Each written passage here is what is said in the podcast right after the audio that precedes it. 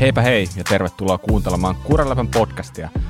Mun nimi on Pop Jakowski ja tänään niitataan taas ihan uusi 10-luku tulille, sillä kyseessä on jakso numero 70. Mun kanssa tätä upeaa spektaakkelia hostaa todennäköisesti Keski-Suomen kovin chattijuontaja Salla Oksanen. Moi Salla, paljon viive. Moi Pop. On täällä jonkin verran viivettä. Palloja lentelee. No, sitä on ollut ilmassa kyllä. Mutta joo, nyt mennään niin uutta 10 varsinaisen juhlajakson 69 jälkeen. Mähän en itse ollut viimeksi paikalla. Kuuntelin sitä kyllä tuossa kotona odotellen, että koska päästään fiilistelemään sitä juhlajaksoa, mutta toitte aika iisisti, eikö näin? Sun olisi pitänyt varmaan olla mukana. No, mutta hei, nyt ollaan. Parempi myöhään kuin ei milloinkaan. Mutta joo, mä en tiedä, ootko sä oikeasti chattijuontaja, mutta jos sä oot tai olisit, niin kyllä mä luulen, että sä olisit kovin chattijuontaja Keski-Suomessa. Kiitos. Kyllä mäkin luulen näin. No niin, hyvä. Mutta hei, meidän 3-vuotiaista tyttöä lainaten, niin jätetään höpsöttelyt sikseen ja mennään eteenpäin. Ja nyt on kuullut sellainen juttu, että tänne Kuraläppä-studiolle on saapunut eräs herrasmies, joka varmasti kannattaa päästä ääneen mahdollisimman pian. Ja tätä suorasta hunajakurkkua on kuultu jo aikaisemminkin täällä. Kyseessähän on Tapio Roiha, eli Tapsa. Moi Tapsa. No moi Bob ja moi Salla. Moikka Tapsa. Tosiaan nyt jos joku heti miettii, että mitä hittoa, että missä Tapsa on kuultu aikaisemmin, niin sä oot ollut parikin kertaa mahdollisesti mukana. Ainakin kertaalleen näissä jaksossa, missä on ollut teet sykliheppu ja muutama muukin mukana. Eli sä oot yksi syklin jätkistä ja sä oot nyt viihdyttämässä meitä täällä. Joo, kiitos kutsusta. On kerran mä oon mun mielestä ollut kyllä ainoastaan, mä en tiedä mistä se tuon kakkosen repäsit on, mutta mä oon aika varma, että sä oot ollut kahdesti. Koska mä oon kuunnellut yhden jakson, missä Tapsaa, ja sit mä oon ollut yhdessä jakson mukana, missä Tapsaa. Kova. Noniin. Joo, kova. No mut hei, ei mekään muisteta enää, mitä me ollaan puhuttu, niin mennään vaan eteenpäin. Niin, mä ehkä näen teitä niin ihanan monta kertaa vaan muutenkin, että välillä ei tiedä, koska on ollut mikki päällä. Voisin lainata sitä meidän 3-vuotiaista toisen kerran. Jätetään höpsöttelet siksi ja mennään eteenpäin. Hei Salla, no, mikä meininki? Ihan hyvä, meillä oli vähän rankka viikonloppu, niin ihan ilmiselvästi en ole palautunut siitä vielä. Kiva viikonloppu oli. Niin, millainen viikonloppu meillä oli? Sulla taisi olla synttärit. Joo, mulla oli synttärit. Siitä on kaikki kuullut. Siis, mä aina väitän kaikille, että no ei ne synttärit ole mikään niinku iso juttu tässä iässä enää, mutta eipä vissiin. Aina kun mulla on synttärit, niin siitä vaan niinku, se vaan jotenkin niinku paisuu se homma. Kaikki tietää, että mulla on synttärit ja niinhän se kuuluu mennäkin. Ja joo, oli kiva, oltiin Tampereella.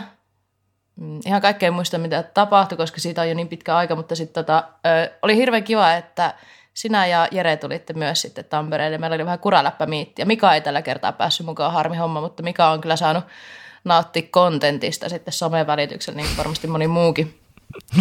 Ja sitten, kyllä, kiitos ja anteeksi siitä kaikesta. Sitten oltiin Lehtisaaressa ja pyörä. Tampereella. Tampereen Lehtisaaressa. Just näin. Kyllä. Joo, eli mehän oltiin kuvaamassa nyt vihdoin ja viimein uutta YouTube-materiaalia ja ei me turhaa olla lupailtu, että kyllä sitä tulee. No hei, me ollaan kuvattu se, mutta tiedetäänkö me, että oliko Jerellä muistikortit mukana? Me ei vielä tiedetä. Eli nyt me lupaillaan niitä videoita, mutta mehän ei ole vielä nähty niitä tuotoksia. Että niin, katsotaan milloin ne ilmestyy. Jos ilmestyy. Just näin. Toivotaan, että ilmestyy. Kyllä. Tapsa, mitäs sun viikonloppu meni? No aika lailla kotiaskareissa siinä.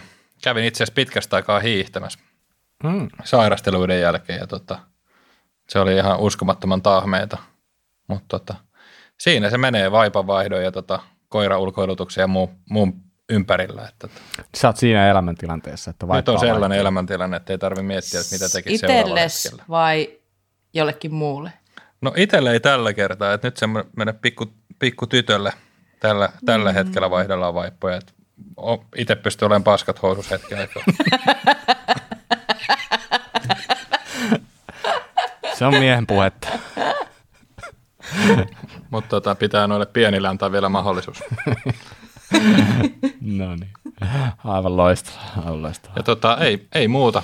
Tosi mukavaa, aika paljon ollut töitä yllättäen tässä talvellakin ja kaikkea uutta kivaa suunnittelua työmaalla ja työrintamalla. Että kyllä ihan mallillaan asiat. Niin, onko se joku ihan urbaani legenda, että talvella ei tapahdu pyöräkaupoilla mitään? On se. Se on niin kuin silloin on kyllä tosi paljon saa tehdä ja hinkata asioita kuntoon, että sitten keväällä ei ole ihan jäljessä. Mutta semmoista mukavaa tekemistä, se on semmoista ajatustyötä enemmänkin. Että. No niin. Mukavaa puuhahan se on aina. No hyvä. Hei, Bob, mitä sulle kuuluu? Kiitos kysymästä. Mä oon ehkä vähän kans vielä hapoilla tuosta Sallan tapaamisesta viime viikolla. Kukapa nyt ei olisi, mutta joka tapauksessa Kiitos kohteliaisuudesta. Reissu oli erittäin hyvä ja onnistunut, mutta kyllä tässä kärsitään ehkä vähän sellaista pienestä univajeesta. Ja, eilen ehkä suoranaisesti sellainen omakoti-asujan arki läsähti silmille ihan niin kuin huolella, nimittäin sain mun kotiin siinä joskus 9 illalla ja oli alla aika heikko yö, jotain 4-5 tuntia. Ajattelin, että nyt voisi viimein päästä niin kuin ihan hyvää aikaa nukkumaan, ettei muuta kuin kotiin vaan ja suihkuun ja nukkumaan. Niin sitten siinä, kun kannoin kamoja sisään, niin katsoin siinä, että mitäs tuosta toi rännikaivo, että sehän on perhana aivan jäässä siinä. Ja sitten kävin katsomaan kaikki muukin, no kaikki sama juttu. Ja siis mähän en ole mikään, niin kuin, mulla ei pysy vasara kädessä, ei sitä yhtään. Mutta sen verran mä tajusin, että ei toi noin varmaan pitäisi mennä, että se vesi tulee sieltä niin kuin pitkin niin kuin, kivijalkaa. Niin, sitten vaan kuule, ei mitään muuta kuin joku ruimeisseli ja joku nuija käteen ja rupesi hakkaamaan sitä jäätä. Ja sitten, tiedätkö, ei mitään muuta keksinyt, niin sitten kuumaa vettä vedenkeittimellä käytän aina keittää ja sitä kippaat sinne, niin mulla on sellainen litran vedenkeitin, niin mä kävin varmaan 40 kertaa täyttää se näissä, niin mä olin yhdeltä nukkumassa sitten tosi freesinä ja tässä sitä taas ollaan, että kannattaa miettiä se omakotitalon homma uudestaan, jos pystyy, että siinä on omat pikkujuttuja, sä Tapsovis siitä kanssa tiedät. Joo, se on kyllä tuttu, itse asiassa justiin kanssa kattaen, että meillä on vähän sama tilanne niissä rännikaivoissa, mutta siinä on semmoinen muovinen rengas, mikä lähtee ihan simppelisti kyllä sitten irti, että sen saa sitten koko systeemi auki ja mä ainakin onnistuin siinä niin, että tietysti voi olla vähän erilainen tilanne ja erilainen kaivo siinä. Mutta perhana. Ton kun olisi tajunnut, niin olisi voinut säästää pari tuntia. Joo, se on mä viime kesänä tehtiin siinä kattorempaa, justiin vedettiin kaikki uudet rännilinjat ja muut siinä, niin tuli hirveän tutuksi noi asiat.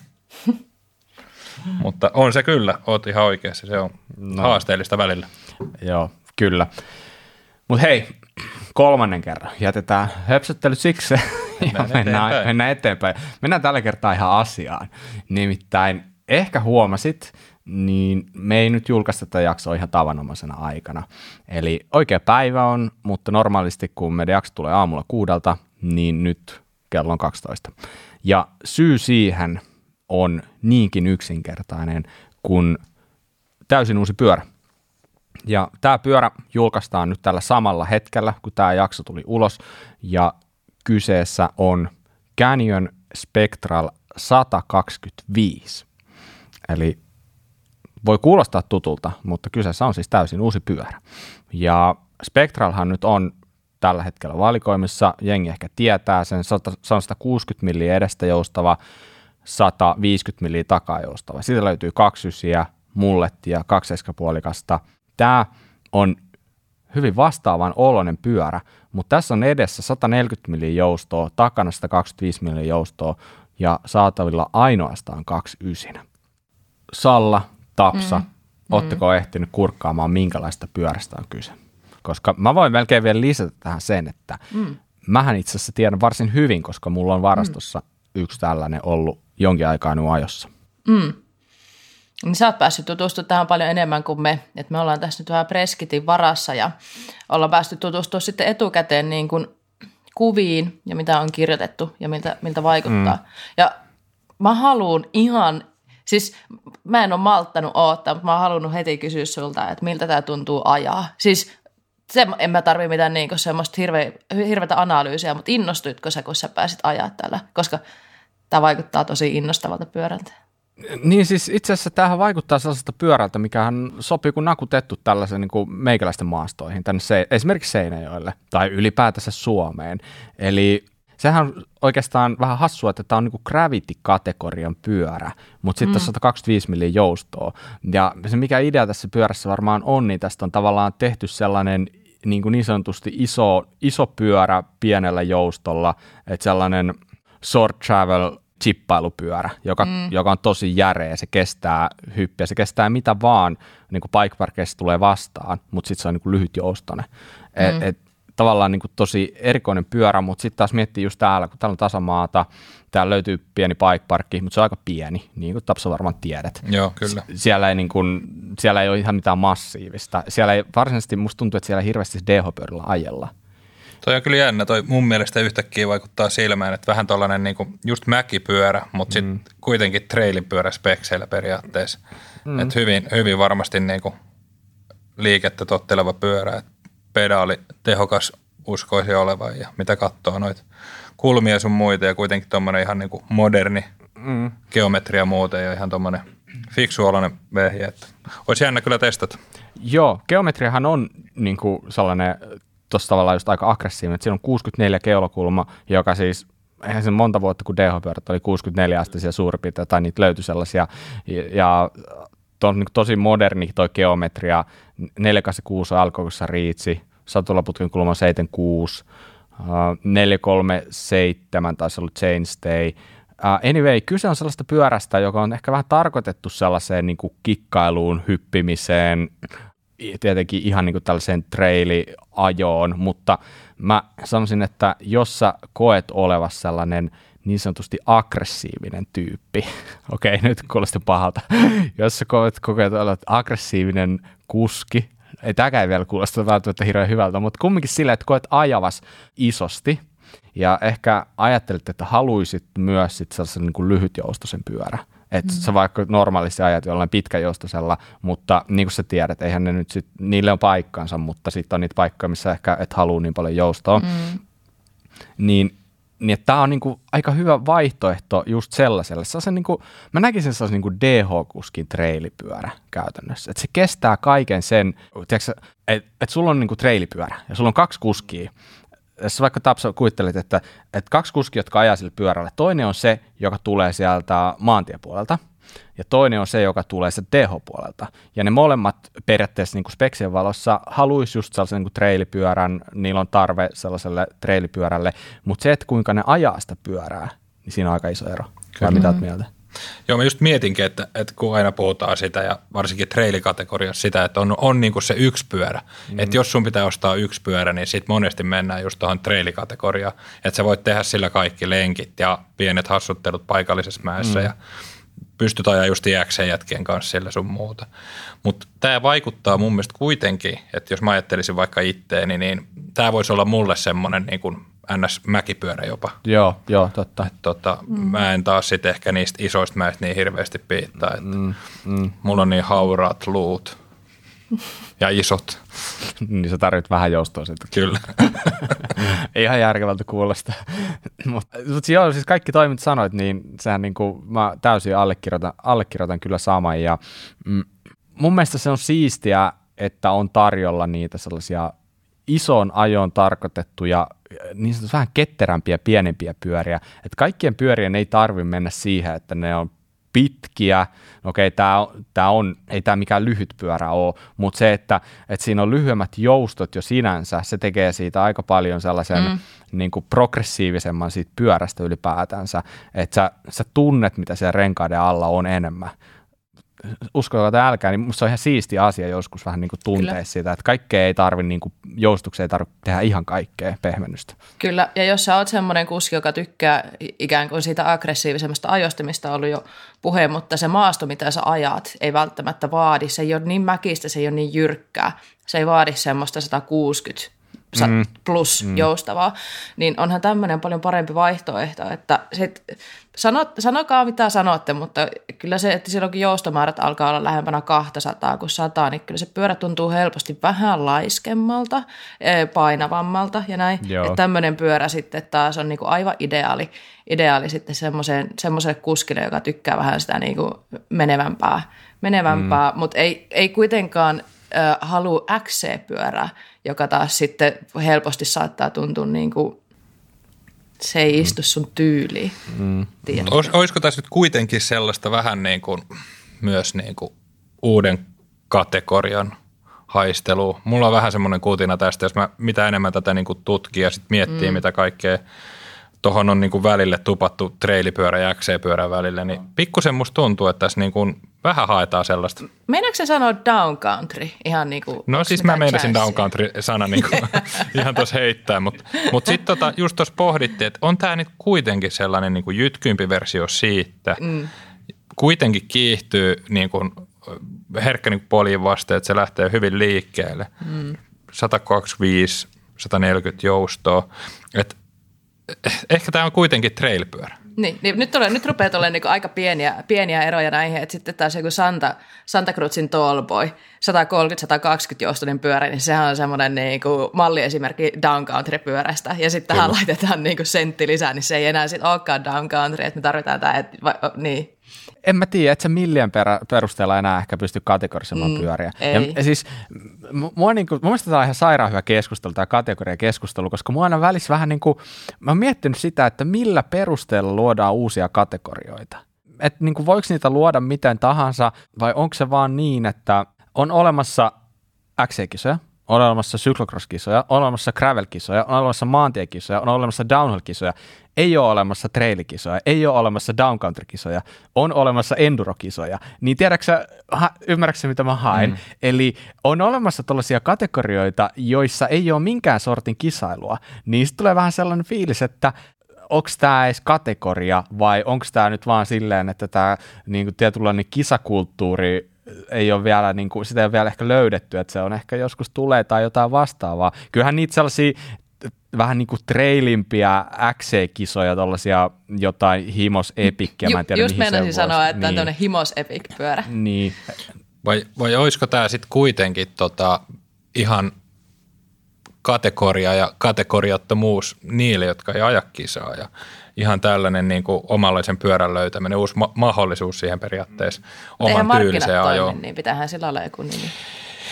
Niin, mutta tietysti sanotaan, että jos mietitään harrastajia nykyään, että kuinka paljon on kisakuskeja ja paljonko on kuskeja, jotka ei aja kisaa, niin sitten kun mennään tällaiseen prosentuaaliseen todennäköisyyteen, niin sittenhän ne volyymithän on nimenomaan näissä ei-kisakuskeissa, niin sinnehän kannattaisi mun mielestä painaakin pyöriä aika paljon tällä hetkellä. Kyllä. Mutta keksittekö te nyt sellaista varsinaisesti kisaa, missä tällainen voisi olla paras vaihtoehto, nopein vaihtoehto? Salla, sä vähän huutelit siihen himosepikin perään. Meinasitko sä, että tämä voisi olla, tällainen pyörä voisi olla niin kuin nimenomaan paras siellä? Voiko treilipyörä olla paras jossain? Musta tuntuu osittain, että se on tietynlainen kompromissi. Mutta jos sun kisalla, niin siellä on tasamaata, siellä on ylämäkeä, siellä on alamäkeä, niin se koko kisa on vähän semmoinen niin kuin kompromissi. Se ei ole pelkästään niin kuin yhtä asiaa, niin silloin sun pyöräkään ei pysty olla niin kuin erikoistunut pelkästään yhteen asiaan. Mut, kuinka monesti sä ajat sellaisia ajoja, missä voi sanoa, että treilipyörä on niin kuin nopea vaihtoehto? Kyllä mä uskon, että sellaisia on olemassa, vaikka sellaisia kisoja on, mutta moni lenkki varmaan endurokuskeilla tai miten sun ikään mientääkään, niin ne on ehkä sellaisia loppujen lopuksi, että missä se sellainen lyhytjoustoisempi olisi parempi. Mulla on niin kuin tähän väliin pakko sanoa, kun mähän oon ajanut tuolla jonkin verran, niin se, että mikä mulla on fiilis, kun mä istun sen pyörän päälle, niin jos mun pitäisi sanoa, että täällä toisessa reunassa on XC tai downcountry-pyörä, toisessa reunassa enduropyörä, että mihin tää siinä välillä niin kuin asettuu, niin mä pistäisi se enemmän sinne niin enduropyörän tyyliseksi, koska se asento, miten sä oot sen pyörän päällä, se pyörän geometria, niin mulla on sellainen fiilis, että mä ajan ennemmin niin kuin enduropyörällä. Siltä se tuntuu enemmän. Että tästä päästäänkin ihan sille mielenkiintoiseen tilanteeseen. Meillä on siis Canyonilla, mä en ole Canyonilla töissä, mutta siis meillä on sellainen tilanne tässä, että Canyonilla on 3 treilipyörää tällä hetkellä niiden mallistossa. Eli niillä on tämä. Niillä on sen lisäksi sellainen kuin Lux Trail, joka on siitä niiden XC-pyörästä pidennetty. Onko se nyt 120 edestä, olisiko 110 takaa? Älkää naulitko, jos ei tule ulkoa kaikki. Sitten niillä löytyy myös 3, eli Neuron, joka on muistaakseni kans jollain 140-130 joustoilla. Eli yhdellä merkillä löytyy 3 trailipyörää. Niin mitä sä oot siitä mieltä? Onko tämä nyt niin kuin ihan loppuasti mietittyä vai edetäänkö sitä välivaihetta. Niin, olisiko sieltä vähän testattu, että miten toi lähtee elämään, tai sitten erittäin harkittua, tiukkaan puristettua kategoriamassaa, mutta voisi veikata näin yhtäkkiä, että sieltä on ehkä sitten tämä on niinku uusi hyppy, että joku voisi poistuukin tuosta, että ei toki ole mitään tietoa, mutta aika monta pyörää mahtuu kapealle sektorille. Mm. Niin, siis vaikka niitä onkin kolme, niin todellisuus on se, että ne on varmaan kaikki aika lailla erilaisia. Eli niin kuin me aluksi puhuttiinkin siitä, palataan tavallaan vähän takaisin siihen, että tämä on sellainen pyörä, jonka valitsisi se, joka ajaa isommin ehkä muutenkin. Sitten siellä löytyy se luksi, neuroni, jotka on geometrialtaan ihan erilaisia. Siellä puhutaan jostain niin kuin 6,7 tai 6,8 keulakulmasta, tässä oli 6,4, että vaikka millit natsaa, niin ne on ihan erilaisia pyöriä. Ne on ihan erilaisille kuskille tehtyä. Se on ihan erilaista ajaa sellaisella pyörällä. Et sinänsä niin kun, nämä ei välttämättä mene ihan niin paljon päällekkäin, mitä speksit antaa myöden, mutta siitä huolimatta tässä on aika monta pyörää kuitenkin. Että, siis tosi mielenkiintoista nähdä, että se neuronhan on näistä niin kuin se vanhin pyörä niin sanotusti. Ei sekään vanha ole, mutta se, että tuleeko joskus uusi neuron vai onko silleen, että mennään Lux-trailillä ja sitten tuolla niin kuin Spectral 125 jatkossa. Aika näyttää. Mutta sen mä vielä haluan sanoa speksejä tuosta pyörästä. Eli se tulee hiilikuitusena ja alumiinisena versiona. Hiilikuitusta löytyy 3 eri versiota, alumiinista 2. Hiilikuituinen versio runko painaa noin 2,5 kiloa, eli se on aika kevyt runko siihen nähden, että se on tosiaan se kategoria 4 runko, eli se on periaatteessa ihan niin kuin isoon ajoon tarkoitettu, kestää ihan yhtä paljon kuin isompi Spectral, kestää ihan yhtä paljon kuin enduropyörä Strive, ainakin niin kuin speksien mukaan.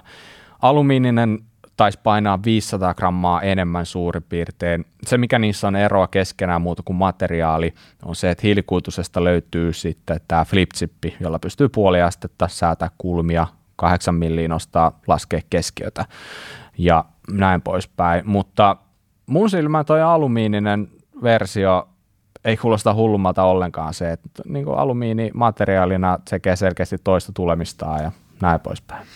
Hei, missä tuossa Canyonilla nykyään tässä mallissa itse asiassa on toi flip-chippi? Missä se operoidaan?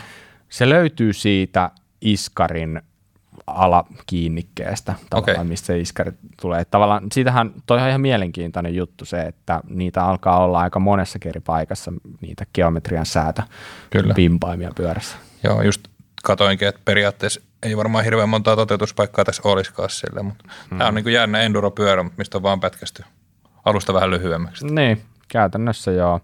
Että se, että onhan se sitten niin kuin toi vipusuhde ja nämä vähän erilaiset siihen isompaan verrattuna, että jos miettii sitä Spectral, normaalia Spectralia 150 milliä takaa joustavaa, niin tämä on 100 grammaa kevyempi ja sitten pikkasen progressiivisempi, pikkasen niin kuin ramppaa nopeammin takaiskari, että on niin kuin sellainen vähän enemmän sitä poppia ja näin poispäin, mutta vähän se tehty sellaista leikkisyyttä siihen enemmän, ja hinnathan lähtee silleen, että alumiininen vitosversio on 2,600 €, ja sitten se kiipeää aina sinne, että hiilikuutunen CF9, joka on tavallaan paras malli näistä, niin se maksaa noin 6,000 €.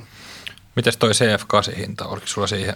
Joo, CF8-hinta on 4,700, ja tosiaan mulla on itsellä ollut ajossa toi CF7, joka on 3,600 karkeasti, ja siis se on speksattu niin kuin Piken keulalla, no Select Plussa, GX Eagle, voimansiirto, DT5 M, 1900 kiekot, eli tällaista niin kuin traili-speksiä siinä on, että, ja sitten noin Foxin keulalla varustetut CF8 ja CF9, niin siellä löytyy niin kuin 3,6, eli kumminkin on valittu mieluummin 3,6 keula kuin esimerkiksi 3,4, mitä löytyy sitten neuronista ja luksista, lukstrailista. Eli kyllä tästä niin kuin haluttu sellainen, että tämä kestää sitä isoa ajoa tarvittaessa. Kyllä. Tässä olisi mielenkiintoinen keissi. Oletteko te kattonut yhtään Shimanon tulosta viime vuodelta? Et siellä ilmoitettiin vähän. Joo, tuliko itse asiassa tulosvaroitus, mutta pikkasen sinne positiivisempaan suuntaan. Aika kova oli kyllä. Katoi siellä, että myynnit oli noussut 44,6%. niin kuin viimeisen vuoden aikana. Joo, kyllä ja tämä niin kuin aika tajuttomia lukuja täytyy olla. Ja miettii kuitenkin, että ollaan eletty sellaisessa käsityksessä, että niin kuin mitään tavaraa ei ole saanut. Niin, se on ihan totta. Mullakin on sellainen käsitys edelleen, että jos mä menen johonkin nettikaupan sivulle, niin että mä oletan, että siellä on hyllyt tyhjät. Joo. Ja saattaa ne ollakin edelleen tyhjät. Kyllä, mutta on kyllä niin kuin jonkun verran tavaraa löytynyt kuitenkin. Niin. Että liikevaihto oli noussut 79.3% ennen niin kuin veroja.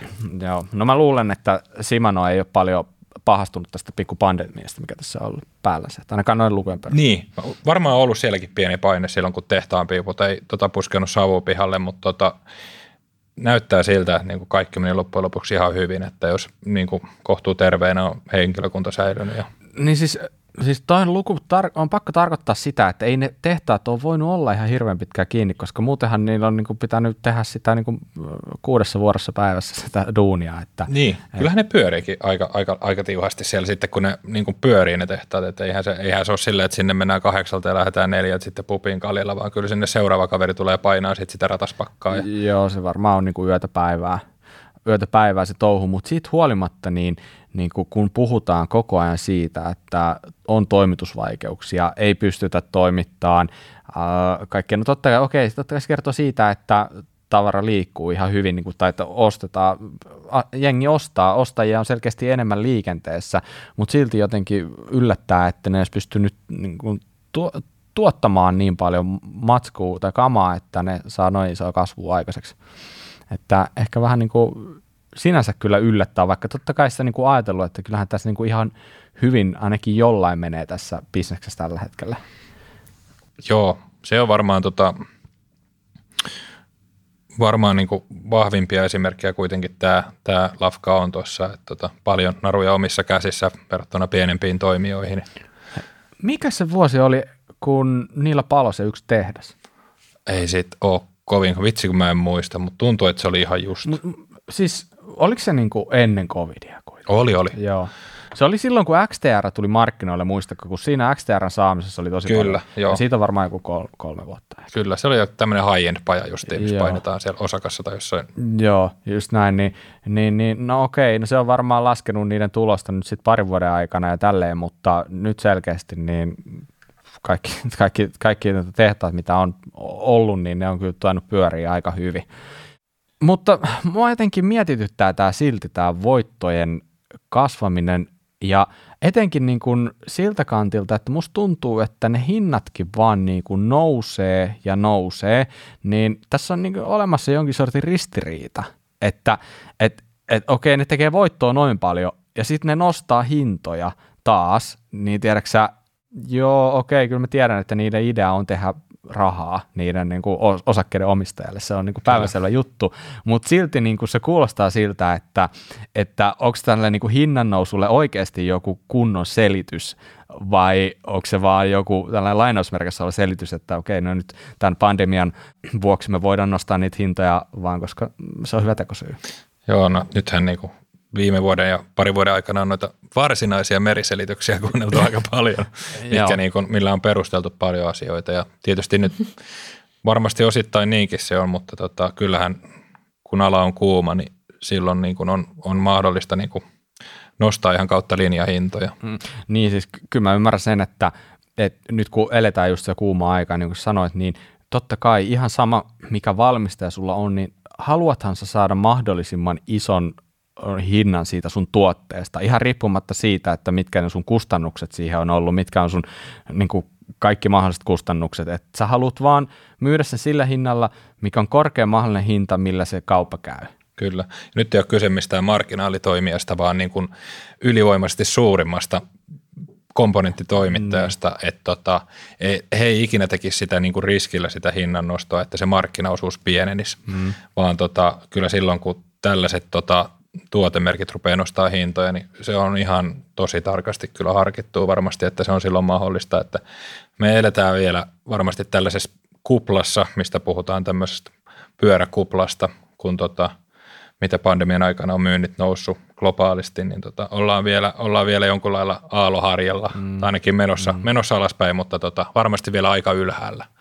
Että vielä on mahdollista ottaa vähän riskilläkin sitä marginaalia sieltä.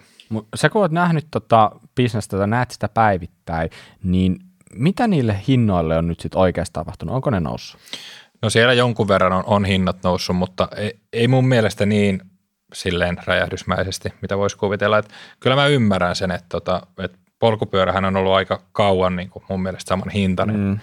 Että ihan vasta viime vuosina niitä hintoja on ruvettu nostamaan, että se oli aika kauan niin kuin stabiili se pyörän hinnoittelu ja komponenttien hinnoittelu. Et nyt se on ihan niin kuin mä sanoisin, että vähän ennen pandemiaa vasta ruvettiin niin kuin nostelemaan kunnolla niitä hintoja. Okay. No mitä sä luulet, jos sä katsot eteenpäin, jatkuuko hinnannousu vai voiko käydä niin, että kun maailma normalisoituu, kontit liikkuu taas merellä, niin että hinnat voisi ehkä tulla alaskin päin? Niin. Onko se vaan haave? Niin. Taitaa olla. No kyllä se varmaan sitten pakon sanelemana voi jossain kohtaa tapahtua, että tämähän meidän kapitalistinen elo, se ohjautuu tuolta hyvin korkealta meille pienille maanmatosille ja siinä kohtaa, kun kaikki rysätetään kerralla alas, niin sitten tiedetään, että pitää aloittaa alusta. Niin kauan kun tavara liikkuu, niin tuskin hinnat laskee. Joo, ei varmaan mitään syytä ainakaan laskea tässä kohtaa ja just tosi tyytyväinen, että noita ennakoit tehdään nykyään, niin kun, jos puhuu tästä sisäänostopuolesta, että niitä on nyt tehty pitkälle eteenpäin jo niin kuin pari vuoden päähänkin, esimerkiksi syklilläkin. Mutta silti sitä päivittäistavaraa on niin kuin hirveän vaikea saada. Et aika ennen kuin ne periaatteessa ennakkotilatut tavarat on sulla hyllyssä, niin sitten on kyllä hankalaa niin kuin löytää sitä tavaraa sieltä välistä. Kerropa vähän nyt, kun sä tiedät, niin kun sä sanoit, että ennakoita tehdään niin kuin jopa sinne parin vuoden päähän, ja nyt eletään sellaisessa tilanteessa, että hinnat voi niin kuin vaan nousta koska vaan kuitenkin suuntaan ylöspäin, niin nyt kun te saatte tehtyä nyt ennakoit sen 2 vuoden päähän, niin onko se hinta se, mikä määrittyy nyt, vai onko siinä riskiä, että se teidän tilaukseen jotenkin hinta nousee myöhemmin, vai onko se niin kuin, saatteko se nyt tämän päivän hinnalla kuitenkin sitten? Joo ei, että kyllä se kyllä ne asiat saattaa muuttua siinä välissä, okay. Mutta sekin on totta, että niinku, kyllähän sun pitää vaan niinku varautua siihen, niinku, että tosi paljon, niin kuin, jos ei nyt puhuta tästä kyseisestä brändistä, vaan puhutaan yleisesti, niin asia tapahtuu niin, että sä tilaat jonkun tavaran. Ja ennen kuin sä saat sen tavaran, niin se valmistaja päättää nostaa kuluttajahintoja ja jälleenmyyjähintoja. Ja sitten sieltä tulee semmoinen mahdollisuus, että ei sun ole näitä pakko ottaa. Mutta sitten kun sä oot budjetoinut sun koko liiketoiminnan periaatteessa niihin ostoihin, mitä sä oot tehnyt, niin siinä on aika vaikea niin kuin, tilanne, että varsinkin nyt viimeisen 2-3 vuoden aikana, niin kyllä siihen on vähän periaatteessa varautunutkin, että nämä varmaan nousee, nämä ei ole yhtään, mitä me tiedetään. Ja sitten kun tulee sieltä se sähköposti tai muu hinnankorotuksista tai joku kaveri tulee sanoa, että mä luin tällaisen uutisen ennen itseä, niin sitten vaan sillä vähän sormien välistä katsella, että kuinka paha ja iso korotus se on ja miten sen perustellaan sit meistä eteenpäin, varsinkin kuluttajalle. Niin. Onko kuluttajat, onko ne ymmärtänyt? On ja ei, että kyllä niin kuin monenlaisia mielipiteitä, että kyllähän niin kuin välillä kuvaillaan riistokapitalistiseksi toiminnaksi, mutta sitten jotkut ymmärtää, että niin kuin otetaan rahaa, kun siihen on mahdollisuus ja ei aina ollut kuitenkaan niin. Niin, kyllä mä ymmärrän tuon molemmin puolen, että on se niin kuin iso pettymys, että jos sä tilaat pyörä, sulle sanotaan, että se tulee varmaan maksaa tämän verran, niin sitten kai sä varaudut siihen ja sitten kun se ei maksakaan sen verran, maksaa 500 € enemmän, niin kyllä nyt varmaan syö miestä. Eihän sitten pääse mihinkään, mutta syö se varmaan teitäkin. Joo, ja sitten jos on vaikka paljon niin ennakkomyytyä tuotetta, niin niiden kanssa voi olla hankaluuksia sitten, että sulla on iso osa valmiiksi laskettu, että se tulee jollekin kuluttajalle. Ja no se kuluttaja ajattelee, että tämä maksaa tämän verran, että mäpä en osta toista autoa ollenkaan, että mennään tällä ja sitten tuleekin, ei tämä 2 tonnia kalliimpi, sori. Niin, just näin. Mutta hei, jos otetaan tässä höpsyttelyt sikseen ja palataan asiaan, niin tuossahan oli uutisia siitä, että SRAMilla ainakin tehtaan varastot ihan niin kuin notkuu tavaraa, eli tuotanto on pyörinyt, mutta tavara ei liiku. Ja käsitinkö oikein, että tämä liittyy niihin merikontteihin aika paljon? Periaatteessa mä oon ihan tässä huhupuheiden varassa myös, että mä oon myös saanut sen käsityksen, että siellä olisi varastot täynnä ja tavaraa ei saada vaan niin kuin logistisista syistä niin kuin meille asti tänne Eurooppaan ja niin sanottuun peräpohjolaan. On se kyllä surkuhupaisaa, että kun ajattelee, että tuolla niin kuin on moni pyörämerkki ilman osia ja kokoonpanolinjat niin kuin huutaa tyhjää, että ei saada niin kuin pyörää kasattua sun muuta, eikä saada varsinkaan sitä varaosaa sinne kaupan hyllyyn ja kuluttajalle. Että. Yksi juttu minua vielä kiinnostaa tuossa uutisessa se, että no tämä tuli jo mainittu moneen kertaan, että on liikevaihto parantunut, tulos on parantunut merkittävästi, niin näkyykö tämä mitenkään kuluttajalle? Ja mitä mä niinku ehkä kulmaa tässä halusin tarkastella on se, että no Shimanon osia on tehty iät ja ajat, varmaan meillä kaikilla on jonkin sortin kokemusta jostain Shimanon osasarjasta joltain vuodelta, niin onko se laatu nyt parempaa kuin aiemmin vai onko se jopa itse asiassa toisinpäin, niin minkälaisia niinku fiiliksiä siitä, että tarkoittaako tämä se, että Shimano tulee tekemään asiat niinku hienommin ja paremmin vai onko sillä muulle merkitystä kuin osakkeenomistajalle? Jos Shimanosta puhutaan, niin mulla ei ole kyllä niiden laadusta ei hirveän paljon niin kuin huonoa sanottavaa oikeastaan ikinä ollut. Miten jos puhuu ihan yleisellä tasolla? No sitten taas, siinä ehkä mennään, jos mietitään yleistä tasoa, niin sitten tämä uutuuksien tuominen, se on ehkä jonkun verran osunut niin kuin nilkkaan, että jos yritetään aina tuoda se hirveän edullinen ja kuitenkin nykyaikaisin osasarja, niin sitten niissä on semmoisia kehityslapsuksia, että ne ei välttämättä sitten olekaan niin kestäviä.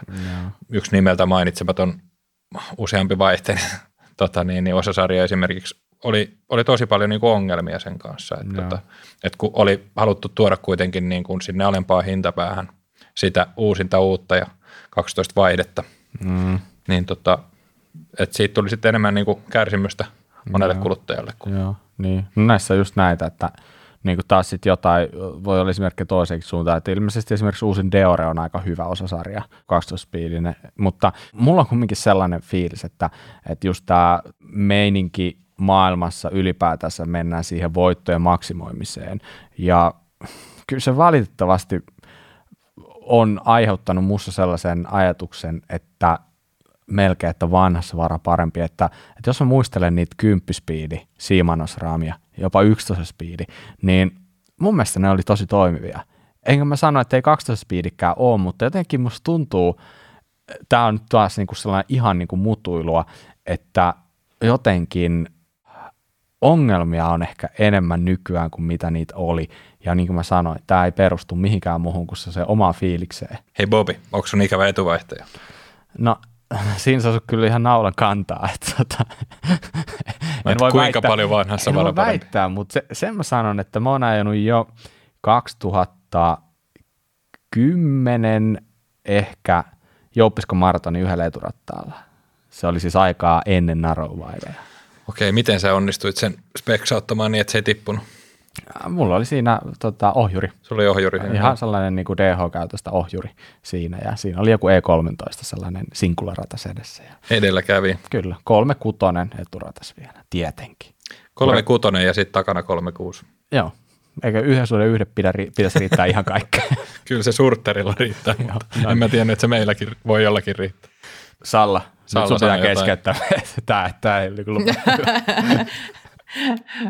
Mä keskeytän tätä mielellään, meneekö seuraavaan aiheeseen, joka liippaa itse asiassa tätä aika läheltä. Totta, hemmetissä mennään ihmeessä. Eteenpäin. Mennään. No mitä te tekisitte nyt, kun kuuntelee tätä keskustelua ja kuluttajana niin miettii, että hinnat karkaa, saatavuus heikkoa, palkka on pienempi kuin toivoisi, tarviin pyöräosia. Kaupasta en saa, mistä mä käyn hakemaan? Nyt mä alan ymmärtää, mitä sä haet takaa. Tulisiko niinku mitään ideoita mieleen? No yksi sellainen ihan hyvä idea mulla ainakin on mielessä. Se varmaan vaatisi jonkin sortin kaasua tai vastaavaa. Tai hiihtopipon väärinkäyttöä. Joo, tai jotain. Niin, kyllä. Niin. Ja sitten jonkun palosammuttimen ja jauhesammuttimen vielä sitten matkaan, niin viimeistellään tämä keikka. Saksassa kävi varmaan tämmöinen pieni turhautuminen. Tapahtuiko tämä Saksassa? Tuli semmoisia uutisia tuolta maailmalta, että oli ollut semmoinen rekka, joka oli kuljettanut isoa läjää pyöräosia. Eikö se nyt ollut näin, että siellä on osia? Joo, Shimano on pyöräosia. Pyöräosia. niin siinä oli joku ottanut oikeuden omiin käsinsä ja käynyt sitten kaasuttamassa kuskin kylmäksi vähäksi aikaa ja ne oli tyhjentänyt tämän rekaan ja mitä se arvo oli ollut, tälle 270 000 euroa about, siellä on ollut jarrua, takavaihtajaa, DI2 pattereita, mitä kaikkea siellä on ollut ja tavarat oli viety. Joo. Tämmöinen turhautuminen, mitä tästä mieltä? Siis ehkä en lähtisi toimimaan sitten kuitenkaan ihan tolla tavalla, jos olisi joku uuden takavaihtajan tarve. Et aika äärimmäinen ratkaisu, mutta mä en jotenkin ajatellut, että tämä osien puute on mennyt niinku ihan tälle tasolle. Että jos ei lähikaupasta löydy, niin sitten ryöstetään se rekka, joka niitä kuljettaa, niitä osia. Mutta, ja sitten tavallaan myös se, että onko tässä pyöräosista tullut näin arvokasta valuuttaa, että se on se, mitä kannattaa myydä pimeällä markkinoilla. En mä tiedä, mihin nämä menee, mutta siis tässä on niin paljon osia, että tässä riittäisi 10 000 pyörälle osat. Se on aika paljon se. Ja voitte kuvitella, että jos tämä nyt, tai kun tämä setti nyt katosi johonkin jollekin vähän kovemman luokan speksaajalle, niin se on aika iso lovi sille taholle, jollekka nämä osat piti mennä. Eli nämä oli matkalla Tsekkiin tällaiselle tehtaalle, mistä lähtee esimerkiksi Rock Machine pyörät, mitä myydään myös Suomessa. Ja sanoisin, että heidän kannaltaan aika harmillinen tilanne, koska tämä tarkoittaa pahimmillaan sitä, että uusia osia voidaan jo odottaa niin kuin jopa vuode. Ja teepä siinä bisnestä sitten. Niin mun mielestä tämä on niin kuin jonkin sortin kurjuuden huipentuma tällä alalla tavallaan. Kyllä. Mitä mieltä? Onko tämän tehnyt joku, että tuossa on rekka, katsotaan mitä siellä on, vai onko tämä niin kuin, tiedättekö, mitä se on sana suomeksi semmoinen, että niin kuin katsotte, että hei vitsi, toi on niin kuin, että nyt on pyöräosia, että nyt toi on niin kuin kuumaa kamaa, että toi rekka me käydään kääntämässä. Kuulostaisi kyllä hienolta pajatsolta, että pysäyttää tai näkee rekkakuskin parkissa ja tainuttaa sen kaasulla ja sit käy kattoon, että mitä siellä on. Kattoo, mitä siellä on. Ei, se oli tyhjä. Kun mä siis niinku ajattelin, että mä voisin toimia näin, että niinku, katsotaan mitä tämän taskussa on, mutta kyllä. Joo, eiköhän se tullikyltti vaan tien varteen ja siis kaasupullo auki. Siis musta se oli hauska se, että sinne rekkaahan oli jätetty muutamat laatikot ja sai niinku Shimano paskimpia osia. Joo. Ei ollut kelvannut. Yksi VG-tila ja sitten näitäkään ei, kun kukaan ei osta näitä edes pilkkaa. Nelikanttikampia, nämä saa jäädä, nämä painaakin niin paljon. Eli kyllä mä näen, että tämä on aika tarkkaan suunniteltu ja saattaa olla, että jopa se, kuka siellä on käynyt ne kääntäisi, niin on vähän tiennyt, että mitä on hakemassa sieltä. Että. Onkohan kuski ollut mukana juonessa? Niin, olisiko se kaasuttanut itsensä siellä hytissä? Se onkin pyöräilijä. Mulla on nimittäin oma teoria tähän hommaan. Mun hyvä ystävä Mise, Pop tietää Mise varmaankin, niin Mise on jakeluauton kuski. Ja sitten jos Mise tietäisi, että nyt hänellä on niinku kohta 300 000 pyöräosaa tuolla rekassa, että niin, mitä jos mä vinkkaan tästä vähän kavereille, että lavastetaan tämmöinen homma ja ruvetaan pyörittää sitten omaa bisnestä, niin mun mielestä niinku, ei sekään ole välttämättä niin ihan kaukaa haettu. Ei kannata kertoa, missä on töissä. Kyseessähän oli vaan niin keksitty henkilö. Niin. Kyllä, niin, kenen nimi nyt missä voisi olla, ei kuulosta oikealle ihmiselle ollenkaan. Joo, mä kanssa mietin sitä, että kun joskus lapsena mentiin Metallikan keikalle ja sitten siellä tuli joku niin kaupittelee lippuja ja sitten kaveri sanoi, että ne on mustan pörssin lippuja, että älä osta niitä, että niillä ei pääse mihinkään. Nykyään pitää sitten jännittää, kun ostaa takavaihtaja, että onko tämä mustan pörssin takavaihtaja vai ihan aito. Niin, just pahimmillaan menee siihen, että sua epäillään, kun sulla on Shimano uudekarheen takavaihtaja. Niin mites teillä näitä voi olla hyllyssä? Niin, just näin. Ei ole mun joppaus ollenkaan. Ei todellakaan. Mutta joo. Mutta aika mielenkiintoista. Just se, mietin sitten tämän pyörävalmistajan, mikä sen tehtaan valmistajan nimi oli? Se oli tällainen kuin Bike Fun International. Just näin. Niin mietin heidän kannalta sitten tätä uudelleenjärjestelyä, että ei siinä se speksailukaan niin kuin ihan loputtomeen auta, että vaikka rupeat jotain korvaavaa osaa miettiin tilalle, että ei oikeastaan mitään ole tällä hetkellä helppo saada, että vaikka sitä uutta Shimanoa odotettaisiin sitten sinne tehtaalle, niin joutuu odottamaan kaikkea muutakin. Että aika surullinen tilanne. Ja kuitenkin taas sitten se multivaikutus, että paljon työntekijöitä, jengiä töissä ja harmin paikka. Paljon sijoituksia varmaan sisällä. Ja sitten se harrastaja, joka odottaa sitä, että hän on surullinen. Totta. Just näin. Se on isot vaikutukset pienellä ryhmällä rikollisia tai oli sitten isompikin ryhmä, mutta... Kannattaisi vähän miettiä, mitä tekee ennen kuin tekee. Just näin. Ja miettii vielä toisen kerran sitten päälle. Joo. Just. No tässä elämä ohjeet rikollisille. Shit. Ois. Hyvä. No niin, hyvä. Siinä tuli ihan, sanotaanko, että täyslaidallinen Shimano ja sitten voidaan taas jatkaa eteenpäin. Ja meillä olisi tällainen niin kuin semi-aihekin jopa tälle päivälle. Ja se, mistä mä haluaisin teidän kanssa jutella, on nämä merkatut maastoreitit, eli siis maastopyöräreitit, mitä on nykyään alkanut ilmestyä jo vähän joka puolelle. Seinäjoellakin on myös yksi. Ja nehän on äärimmäisen hyviä tavallaan. Eli täällä Seinäjoellakin on reitti, joka on merkattu ja kunnostettu, eli se on kesällä hyvin helposti ajettavissa maastopyörällä, ja talvella se sitten ajetaan snowdogilla, ja se on edelleen helppo ja hyvä reitti, ja se on taatusti kunnossa.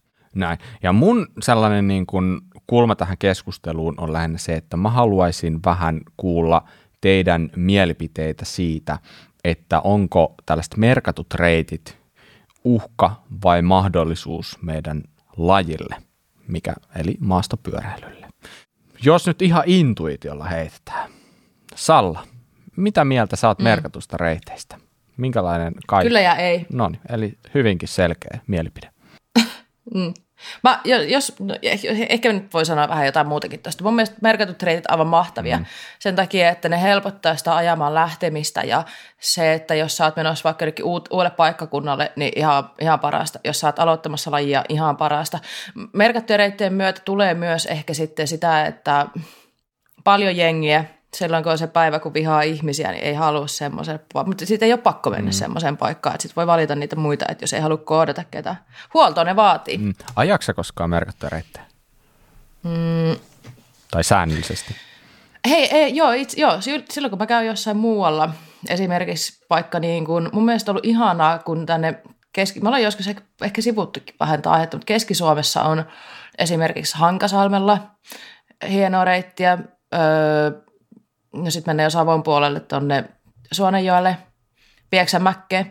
Tämmöisiä, mitä ei ole niinku, ehkä speksannut aiemmin, mutta haluaa päästä ajaa lenkin, niin on kuullut, että hei, tuolla menee tuommoinen reitti, se on merkattu 30 kilometriä, lähet vaan ajaa. Niin mikä sen parempaa? Se on oikeasti ihan mahtavaa. Sitten tässä niinku, ihan niinku, kotikylällä, kun ajelee, niin ehkä niinku, semmoiset... Niinku, niin, kotikylällä kun ajelee, niin ei sitä välttämättä niin kaipaa. Sitten tietää niitä reittejä muutenkin. No mitä, Tapsa, sä oot ehkä vähän silleen niin kuin jopa puoliksi jäävi tähän keskusteluun, mutta taas sit se ehkä tekee just niin kuin hyvän puolen tässä, että sulla on jotain ehkä vähän enemmän niin kuin sieltä sermin takaa juttuja, mitä meillä. Niin miten sä niin kuin näet esimerkiksi nyt tämän meidän paikallisen reitin, jota sä oot ollut puuhaamassakin, niin mitä kaikkea hyvää se on tuonut lajille täällä? Joo, jos nyt hyvästä tosiaan aloitetaan, niin me saadaan sitten niinku päivittäin kiitosta. On kuullut ja monet tahot saa sitä päivittäin kiitosta, että mitä on somessa seurannut ja sitten ihan henkilökohtaisesti jutellut ihmisten kanssa. Ja se tulee oikeastaan just uusilta harrastajilta enimmäkseen. Ja sitten mä oon miettinyt sitäkin, että jos ei sitä olisi sitä yhtä merkattua reittiä, niin sitten se dumpin jälkeen niin talvipyöräily olisi huomattavasti niin kuin vaikeampi aloittaa uudestaan. Et se mahdollistaa myös sitten sen seuraavana päivänä pyörälle nousemisen, että se ei ole enää sitä, että ensin kaivetaan lumikengät ja piisjätkää ja autorenkaat ja lähdetään repiin sitä, vaan tiedetään, että joku niin kuin pitää siitä yllä sitä reittiä. Niin pääsee edes johonkin ajamaan. Ja se auttaa taas sit sitä, että ne sivuhaarat rupeaa aukeamaan sieltä vähän nopeammin, mitkä ei ole sitä merkattua reittiä, vaan näitä risteäviä polkuja. Ehkä siinä on ne mun mielestä parhaat vaikutukset. Ja Tietysti se, että sä voit sanoa jollekin ihmiselle, että joka niin kuin, ei oikein ole käynyt ikinä ajamassa ja pelkää, että eksyy niin kuin, tiedätkö, postilaatikkomatkalla, niin voit sanoa, että tuossa on tuommoinen reitti, että se on ympyrä, että seuraat vaan niitä opasteita, niin sä pääset takaisin tähän lähtöpisteeseen. Niin on turvallinen lähteä koittaa maastopyöräilyä. Se on aika lailla just niin kuin sanoit, mutta mä ehkä vähän kyseenalaistan sitä yhtä asiaa, mistä sanoit. Sanoit siitä, että se tarjoaa niin kuin mahdollisuuden myös ehkä siihen, että niitä sellaisia haaroja kehittyy siinä, niin mä en ole ihan varma, onko se niin, että tietenkin nyt pitää muistaa, että jos me nyt puhutaan vaikka talvireitistä, niin kuin varmaan mihin mä ainakin tässä viittaan, niin siinä on ehkä vähän se, että kun se täälläkin se tehdään Snowdogilla, niin se on niin kuin viimeisen päälle se reitti. Se on aina tosi hyvä. Sä tiedät aina, että jos on vaikka saatan lunta ja näyttää siltä, että ei ole missään ajettavaa, niin tiedät, että siellä on ajettavaa. Niin joka tapauksessa, niin sehän on ihan niin kuin mahtava juttu, että sulla on aina joku paikka, mihin mennä ajamaan. Mutta sitten tavallaan myös se tekee vähän sen, että se saattaa vähän laiskistaa ihmisiä, että kun se on aina hyvä, niin mennään siihen ja ei mennäkään tällä kertaa siihen reitille sitä vähän huonompaa polkua, vaan kierretään vaikka sen suoraan sen lähtöpaikalle, että päästään niin kuin sille hyvälle polulle saman tien ja näin poispäin. Että se... Mä ehkä niin kuin jopa näen, että se osittain jopa vähän sitä niin kuin talvipolkujen määrää rajoittaa. Suppeuttaa pikkusen valikoimaan. Niin. Että se ehkä se johtaa siihen, että siellä on tosi paljon jengiä. Se on tosi vilkas, joka on siis tavallaan ihan hyvä asia, mutta taas sitten se luo niin kuin jonkin sortin haastetta ehkä siihen ajamiseen myös. Kyllä, crowded fiilis, niin. Se on totta. Toi on se, mitä mä oon miettinyt. Mä voin hyvin olla väärässä, koska mä en asu enää Kuopiossa, mutta aina kun, nyt puhutaan siis talvireiteistä, niin aina kun mä käyn Kuopiossa talvella, niin sit se sanotaan, että no Puijolla on se reitti. Puijolla siis on ihan mahtava, siis se on todella hyvä se reitti, mitä ylläpidetään. Se on kesällä myös niin kuin maastopyöräilijöille merkattu ja se on talvella aina ajokunnossa oikeastaan, niin sitten aina kun mä menen Kuopioon, niin me ajetaan aina se sama reitti johtuen siitä, että se on niinku takuu varmasti kunnossa. Ja sitten mä oon miettinyt justiin tuota, että tekeekö se sen, että niitä muita reittejä ei sitten jengi lähde avaan niin innoissaan, tai niitä ei tule niinku tampattua auki. En tiedä, tämä on mun fiilis. Ja sitten mitä se tekee, että kun sillä yhdellä reitillä on niin paljon käyttäjiä, niin siellä on aina ne tietyt kohdat, missä on kauheat spoorit. Ja teette silleen tavallaan, että se reitti kuluu sitten joskus vähän jopa niin kuin huonoksi siitä käyttäjämäärästä. Kun tässä mä oon miettinyt, että kun Jyväskylässä ei sitä tule samalla tavalla, mutta täällä ei ole talvisin semmoista merkattua reittiä. Tämä saattaa nyt olla vaan semmoinen niin kuin fiilis, mikä on tullut, mutta mä oon miettinyt sitä justiin, että onko tuossa semmoisia tavallaan niin kuin negatiivisia puolia myös. Kaikki kunnia siis niille, ketkä tekee niitä talvireittejä, ihan ehdottomasti mennään plussan puolelle, mutta aina näissä voi olla ne kääntöpuolikin. Joo, mä uskon, että se on tosiaan, että se, jos tohon niin kun vielä miettii, niin on osittain samaa mieltä niin kuin just sitä, että siellä 8 kilometrin ringillä on sitten kaikki yhtä aikaa ja liikennettä on niin kuin molempiin suuntiin, mikä tekee välillä siitä ajamisesta varsinkin harrastajalle sellaista, että koko ajan pitää pysähtyä ja väistää. Vähän semmoista niin kuin näännyttävääkin, että ei viitti mennä ajaan ees, kun tietää, että se on koko ajan vaan sitä, kun okei, nyt paistaa aurinko, -3 pakkasta, paanat on kovana vimpan päälle. Ehkä sitä reitistöä monipuolistamalla, se on niin kuin paras lääke siihen, ja jotenkin itsekin kokee sen, että siihen niin kuin pitää tulevaisuudessa panostaa, että sitä reittiä tulee enemmän. Mun mielestä Vaasa on myös hyvä esimerkki tässä kohtaa, että siellä on tosi hienosti tehty ne, ja ne hommas sinne toisen Snowdoginkin justiin, ja siellä taitaa olla, niin kuin, tai onkin mun mielestä yli 50 kilsaa niin kuin talvireittiä, mikä rupeaa riittämään, tiedätkö se ihan hyvin jo. No, sitten siellä on, niin kuin, on mietitty jo, että se ei ole vaan se yksi polku, mutta se on hirveän alueellista se niin kuin lupien selvittely sit sieltä maanomistajilta. Ja. Niin kuin sä et voi mennä sillä mihin vaan, että kyllä mä luulen, että täälläkin varmaan haluaisin, että niitä haaroja olisi ajettu dogilla enemmänkin, mutta kun se ei taida olla niin yksinkertaista. Se ei ole joo, että se no ehkä ei mennä siihen nyt ihan detsku-levelille, että miten niitä kysellään ja kuinka monta perikuntaa on jossain 100 metrin välillä. Että se on haasteellista, niin kuin varmaan moni asiaa tutkinut ja polkuja tekevä tietääkin, mutta sitten kuitenkin se niin kuin merkattu reitti antaa ehkä sitten sille uudelle harrastajalle eniten. Semmoisena yhtenä kaneettina voisin sanoa siihen. Joo, se siinä, että mulkin niinku mun vanhin lapsi on 6-vuotias, niin nyt mä niinku oikeastaan vasta tajusin, että hänkin voi harrastaa talvipyöräilyä nykyään. Että mä oon niinku nyt kovasti sellainen lämmittely käynnissä kotona, että mä yritän päästä silleen, että poika ajaisi omalla pyörällään ja sitten ottaisin tytön, se on ihan niin kuin shotkani siihen eteen. Ja siis sä pystyt harrastamaan tällaista niin kuin kesätyyppistä retkeilyä niin kuin talvellakin nykyään, just noilla kunnon reiteillä. Että se polku pitää olla silloin priimaa, sä et voi oikein lähteä sellaiselle, niin kuin 6-vuotiaalla menee aika nopeasti maku siitä hommasta ja sanotaanko, että menisi varmaan itselläkin. Niin, että toi jo tarjoaa niin kuin jotain sellaista, mitä ei normaalisti ole on niin kuin mitään mahdollista toteuttaakaan. Joo, ja sitten tuolla pohjoisessahan se on tosiaan niin kuin vedetty mun mielestä aika mahtavasti joku Syöte ja Ylläs ja nää, niin että sitten se on sellaista oikein retkeilypaanaa. Et en ole ikinä siellä Ylläksellä itse käynyt ajaa, mutta olen kyllä kuullut, että siellä on varsinkin tällainen retkeilyajaminen niin aika makeata. Pystytään vielä hetki siinä talvipyöräilyssä ainakin, ja mulla tulee niin kuin heti mieleen sellaisia niin kuin uhkakuvia tässä, että mä niin kuin haluaisin, että tämä ei tuo sellaista niin kuin vastakkainasettelua, esimerkiksi niin kuin vaikka nyt ensinnäkin niin kuin pyöräilijöiden välillä, koska niin kuin tiedätte, joku talvi on sellainen, että kun se lumi tulee kerralla, niin sitten ei mennä plussan puolelle tyyli välissä ollenkaan, ja sehän tarkoittaa sitä, että se lumi ei tiivisty niin helposti, eli se ei välttämättä kanna ihan niin hyvin, ja kun meillä on monenlaisia pyöriä, osalla on fatbikeja, joka monella ei ole sellaista, esimerkiksi itselläkään ei ole sellaista, niin se olisi jotenkin aika raastavaa, että kuvitellaan, että sä oot ajanut sillä sun normaalilla maastopyörällä talvia niin kuin aiemmin ja aina niitä samoja perusreittejä, mitkä on ollut hyviä talvipolkuja. Sitten yhtäkkiä sinne perustetaan tällainen merkattu reitti ja vielä lyötäisiin joku tällainen rajoite, että hei, tätä reittiä ei saa ajaa muuta sitten kuin fatbikella.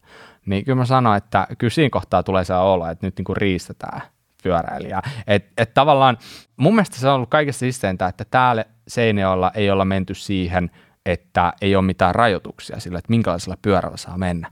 Mutta mä kyllä myöskin ymmärrän niitä toisia paikkoja, missä ehkä se on niille taloudellinen iso panostus, se on niille jonkin sortin toimeentulo, niin silloin voi ollakin, että ne on ihan perusteltuja rajoitukset, mutta silti jos jotkut polut on lähtökohtaisesti ollut aina ennemmin sellaisia, että niitä on pystynyt ajaa, siellä on aina liikennettä, siellä on koirankusettajaa, siellä on niin kuin pyöräilijä menee silleen, että on pystynyt ajaa, ja sitten yhtäkkiä vähän niin kuin rajoitetaan, niin se ajatus jotenkin mua niin kuin kauhistuttaa, vaikka en ole sellaiseen törmännyt, mutta musta tuntuu, että se olisi ihan mahdollista. Ja ehkä niin kuin vielä sellainen isompi huoli on siinä, että jos totutaan siihen ajatukseen, että pyöräilijät on merkatulla reiteillä, niin miten niin kuin ne kaikki sit suhtautuu, tavallaan niin kuin, jos puhutaan ihmisiä pyöräilyn ulkopuolelta, erilaisia niin kuin, hiihtäjiä, juoksijoita, metsästäjiä, mitä tahansa. Et jos sä et ajakaan siellä merkatulla reitillä, vaan kuvitaan, että meilläkin tässä menee tuolla Jouppiskalla, joka on siis etenkin kesällä, niin ihan se on niin kuin täynnä siistejä polkuja. Niin se, että onko tässä niin kuin mitään riskiä siihen, että lopulta me tultaisiin menettää jonkin sortin niin kuin jokamiesoikeus, että jokamiesoikeus ei koskiskaan sitä niin kuin pyöräilyä. Niin tavalla tietenkin tässä on monta haaraa vielä, kaikki sähköpyörät, kaikki on niin kuin oma lukunsa, mutta niin kuin jos miettii tätä niin ollaanko menossa niin kuin oikeaan suuntaan? Minkälaisia niin kuin ajatuksia tämä teissä herättää? Hei, vielä pakko lisätä siihen, että eikö Salla Jyväskylässä ollut joku keissi? Joo, oli. Hyvä, kun muistutit. Kiitos tästä, että mä muutin pois Jyväskylästä, kun meni tunteesi. Jyväskylässä, mutta siis tämähän on, se on vähän eri juttu, koska se on ollut jo ennestäänkin kaupungin merkattu ikään kuin luontopolku. Se on keltaiseksi merkattu polku, mikä päättyy Kusikivelle, ja siksi se on keltainen. Ja Jyväskylän kaupunki ilmoitti, että näillä kaupungin ylläpitämillä luontopoluilla ei saisi enää ajaa pyörää. Ja ylläpitäminen on mun mielestä vähän kyseenalaista, että sinne on joskus niin kuin 80 vuotta sitten käyty laittaa vähän maaliapuihin ja sitten se on kulunut se polku sitä. Ja joo, mutta siitä tuli semmoinen aika iso juttu ja se ehkä tiedotettiinkin aika hätäisesti ja se tiedottaminen ei minun mielestä ole ehkä välttämättä, niin sitä ei ole hoidettu silleen, että sitä olisi ymmärretty, että mitä ne maastopyöräilijät tekee. Että se, mikä mulla sitten meni pahimmin tunteisiin, oli se, että ilmoitettiin, että kyllähän täällä on latupohjaa, mitä maastopyöräilijät voi pyöräillä, että siellä riittää kyllä sitä reittiä. Joo, no toi on just paha.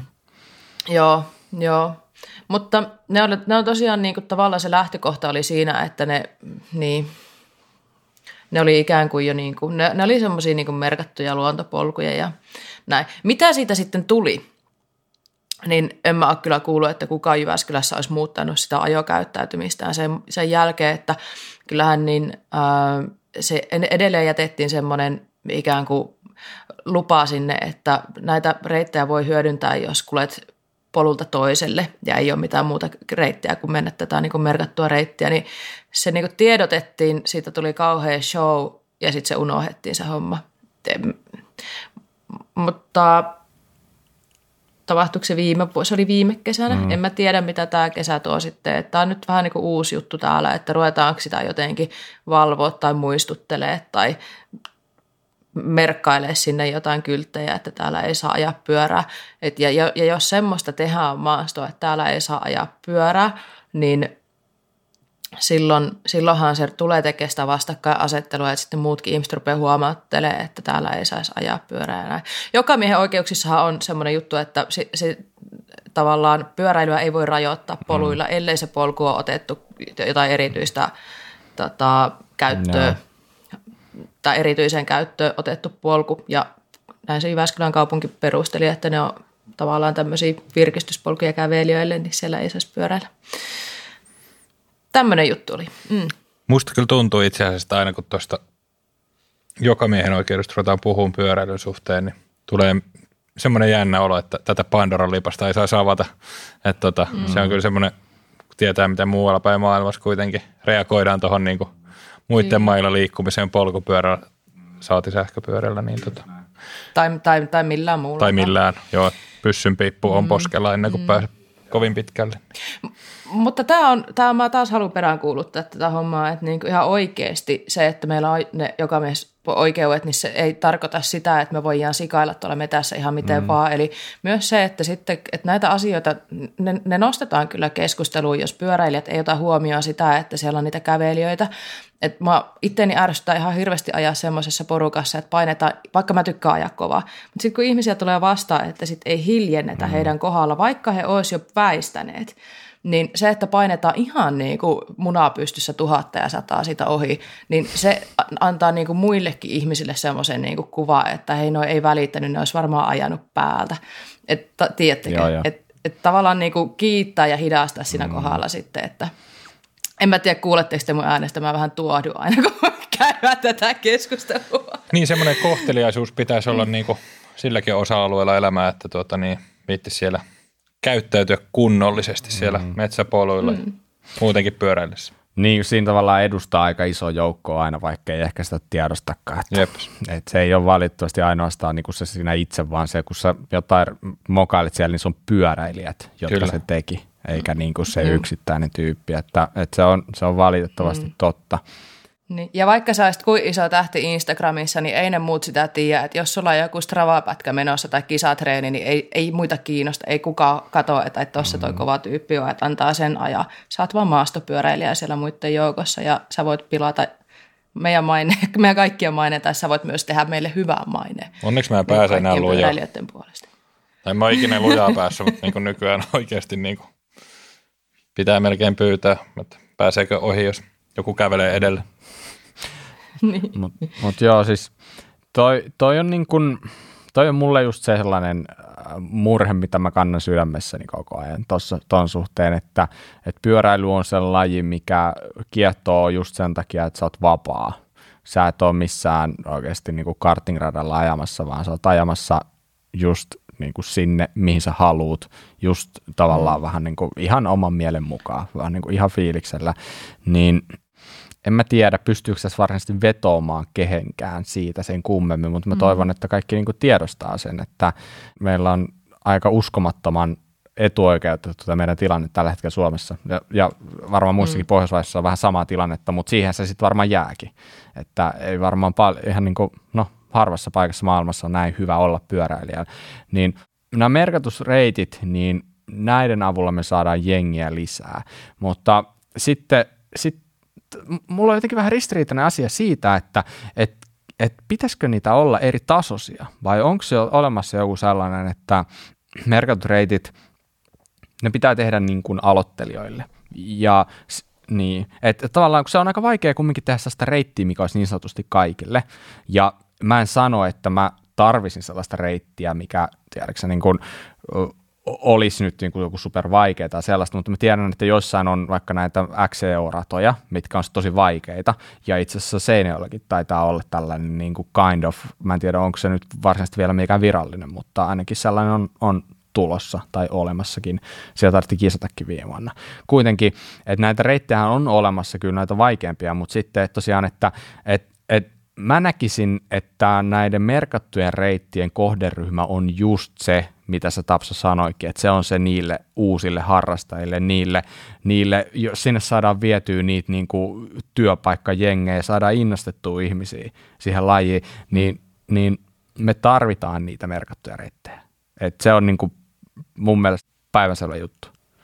Mutta se tavallaan, Bob, kuvailit justiin trailcenttereitä äsken, että niinku maailmallahan se menee just näin, ja Suomessa helposti ajatellaan, että trailcentterit on niinku alamäkipätkiä, että sitten niinku kavutaan ylös ja ajetaan alaspäin, mutta eihän se niin mene.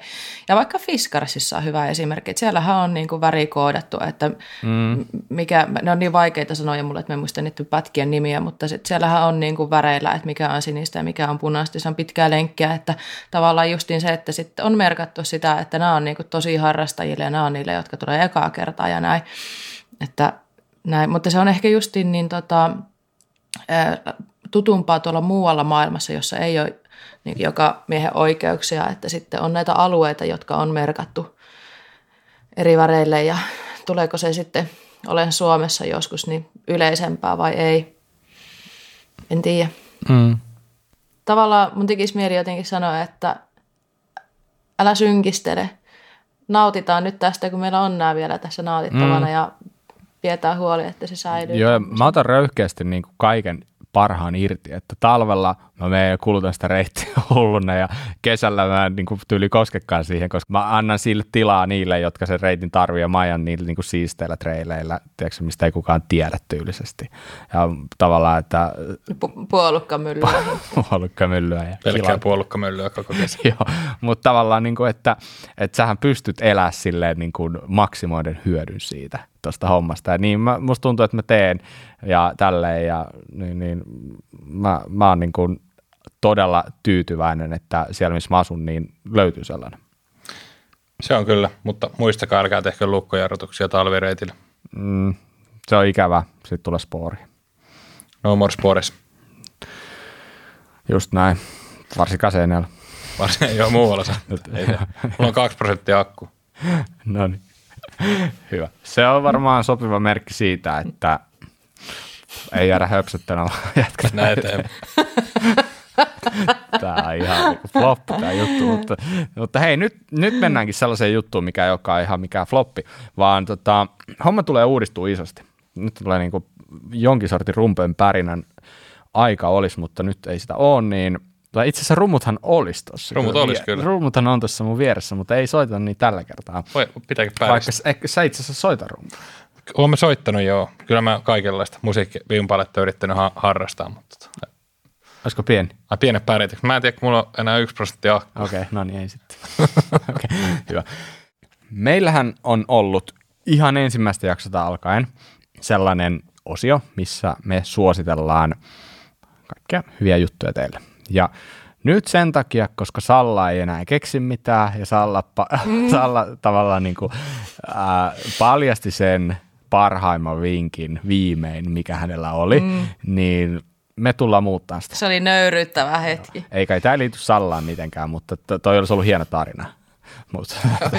Tämä itse asiassa tapahtui niin oikeaan aikaan, että ne, jotka jos kuunteli viime jakson, kun mä itkin ja kerroin sen mun suosituksen, niin te varmaan jotenkin tuette tätä koko hommaa silleen, että nyt ei tarvitse enää käydä tota läpi uudelleen. No älä vielä hengähdä, mutta joka tapauksessa. Hengitä. Hengähdä. Älä hengähdä vielä, vaan jatka vielä vähän jännittämistä, sillä se osio tulee nyt muuttumaan, mutta me ei tulla muuttaa sitä ihan kokonaan, sillä edelleen puhutaan suosituksista, mutta meininki muuttuu sillä lailla, että me ei enää keksitä niitä suosituksia, vaan te kuuntelijat keksitte suosituksia. Ja tästä me tullaan tekemään täysin uusi tällainen ohjelmaosio loppuun, joka tulee siis jatkumaan tästä hamaan tulevaisuuteen toistaiseksi, ja se tulee olemaan siis syklin sponsoroima osio, ja se, mitä se käytännössä tarkoittaa, niin on se, että joka viikko me tullaan valitsemaan paras suositus teidän lähettämistä vaihtoehdoista, ja sykli tulee palkitsemaan sen suosituksen joka viikko. Eikö näin, Tapsa? Onko kyllä ihan oikealla linjalla? Näin tehdään. Nyt laitetaan hommat uusiksi. Just näin. Ja tämän osion hieno tuleva legendaarinen nimihän tulee olemaan syklin top tip, eikö näin? Kyllä, se on. Näin. Eli syklin top tip on se osio, missä jatkossa palkitaan teidän lähettämistä ehdotuksista se paras. Joten, mitä se siis tarkoittaa? Tästä jaksosta alkaen te voitte lähettää meille sähköpostitse teidän vinkin tai suosituksen osoitteeseen kuraläppämedia@gmail.com. Laittakaa viestin otsikoksi syklin top tip tai jotain vastaavaa, mutta mieluiten se. Ja kirjoittakaa sinne teidän suositus plus teidän yhteystiedot siltä varalta, jos teidät valitaan voittajaksi. Ja jotta te ette kaada niitä kaikkia teidän hyviä ehdotuksia kerralla, niin tehdään sellainen pieni kirjoittamaton sääntö siihen, että voit lähettää yhden per viikko, yhden suosituksen. Meidän arvovaltainen raati tulee sitten aina valitsemaan yhden per viikko, ja se, että teidän suositusta ei just sillä viikolla nostettu, niin se ei tarkoita sitä, että se olisi jotenkin unohdettu. Se jää sinne niin sanotusti sinne suosituspankkiin, ja se ehkä voidaan nostaa sieltä joskus myöhemmin, jos tuntuu, että se sopii siihen hetkeen paremmin. Niin tämä tulee olemaan homman clue jatkossa, ja sykli tulee toimittaa voittajille palkinnot. Ja pitäisikö meidän nyt paljastaa se, että mistä palkinnosta nyt ensimmäisen viikon aikana skabailla? Ja sä voit vähän yleisesti kertoa, että minkälaisissa esimerkiksi hintaluokissa ne palkinnot tulee olemaan ja näin poispäin. Yes. Ensimmäinen palkinto tulee olemaan tällainen Liitin Duffelback 120-litrainen. Siinä hintaluokka pyörii tuossa noin 80. Että varmaan yleisesti siinä vähän yllätyksiä voi välillä tulla, että on pienempää palkintoa ja isompaa palkintoa, mutta ei ikinä toistensa huonompia, vaan aina jotain ältsyn mahtavaa. Ja me toimitetaan tosiaan sitten ne voittajalle, kun täällä on arvovaltainen raati saanut sen päätettyä. Kyllä. Eli nyt tulee olemaan Liitin varustekassi, eikö näin? Kyllä. Joo. Eli 80 liitin varustekassi lähtee voittajalle, joten suosittelen osallistumaan, sillä osallistuminenhan ei maksa mitään. Se on täysin ilmasta. Kyllä, ja mikä parasta, sä voit saada sen hienon hyvän tipsis jaettua meille kaikille muille, ja siitä tulee sitten tietenkin kunniamaininta syklin top tip sille viikolle. Ja sehän nyt vasta siistiä olisikin. Vaikka ei palkinto olisikaan, niin toi kunniamaininta. Se on äärettömän hieno homma. Se on hieno homma. Mutta tosiaan pyritään siihen, että me aina kerrotaan, mikä on ensi viikon palkinto. En tiedä, pystytäänkö aina siihen, mutta joka tapauksessa niin siitä ajatuksesta lähdetään liikenteeseen. Yes. Mutta tuolla mennään tosiaan tästä eteenpäin nyt sitten. Se tulee olemaan joka viikkoinen juttu, mutta viimeisen kerran onhan meidän pakko saada joku suositus myös tähän jaksoon. Ja nyt kun meillä ei vielä teiltä kuuntelijoilta mitään, niin eiköhän vedetä ihan normisti. Eli Salla, Tapsa ja minä. Me ollaan kaikki valmistauduttu yhä vaan paremmilla ja paremmilla suosituksilla tähänkin jaksoon. Niin Nyt oikeastaan me eletään sitä niin viimeistä mahdollisuutta myös suositella itse, joten tyhjennetään taskut. Salla, sulla ainakin on varmaan siellä vielä yhtä ja toista mielessä. No itse asiassa mulle kävi sellainen juttu, että mä kun ruvettiin tänään äänittää, niin mä olin, että ei piru, mun pitää vielä, että eikö mulla ole niinku mitään suosituksia enää jäljellä. Ja sitten mä rupesin kaivelemaan noita mun arkistoja, minne mä olin kerännyt niitä, niin mulla on yksi ihan oikea suositus, mihin me voidaan laittaa jopa linkki. Oho.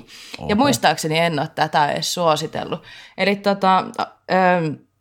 tämmöinen kun, milloinkas se oli syyskuun pinta, on viime vuonna ollut Audi Nines, se freeride-kisa. Joo. Tai onko se eskisa, semmoinen tapahtuma, joo, sitten kisailee kaikesta paras tyyppi ja paras selkään taputtaa, kaikkea semmoista, niin kuin tiedätte, haippihommia. Joo. Niin se, että julkaistiin tämmöinen The Queens of Gnaa, The Queens of Gnaa, semmoinen, missä naiset, koska tämä oli ensimmäistä kertaa, naiset pääsivät sinne Audi Ninesiin mukaan, niin, ja niitä oli siellä useampi, niin sitten julkaistiin tämmöinen naisten setti. Mä en muista, onko mä tai joku muu tätä suositellut, mutta ne vetää niin kovaa ja hienosti ja isoa ilmaa. Niin käykää katsoa, kun mimmit vetää, se on hieno video. Joo, siis kuulostaa hyvältä, mutta oli se sun viime viikkoinenkin ihan hyvä.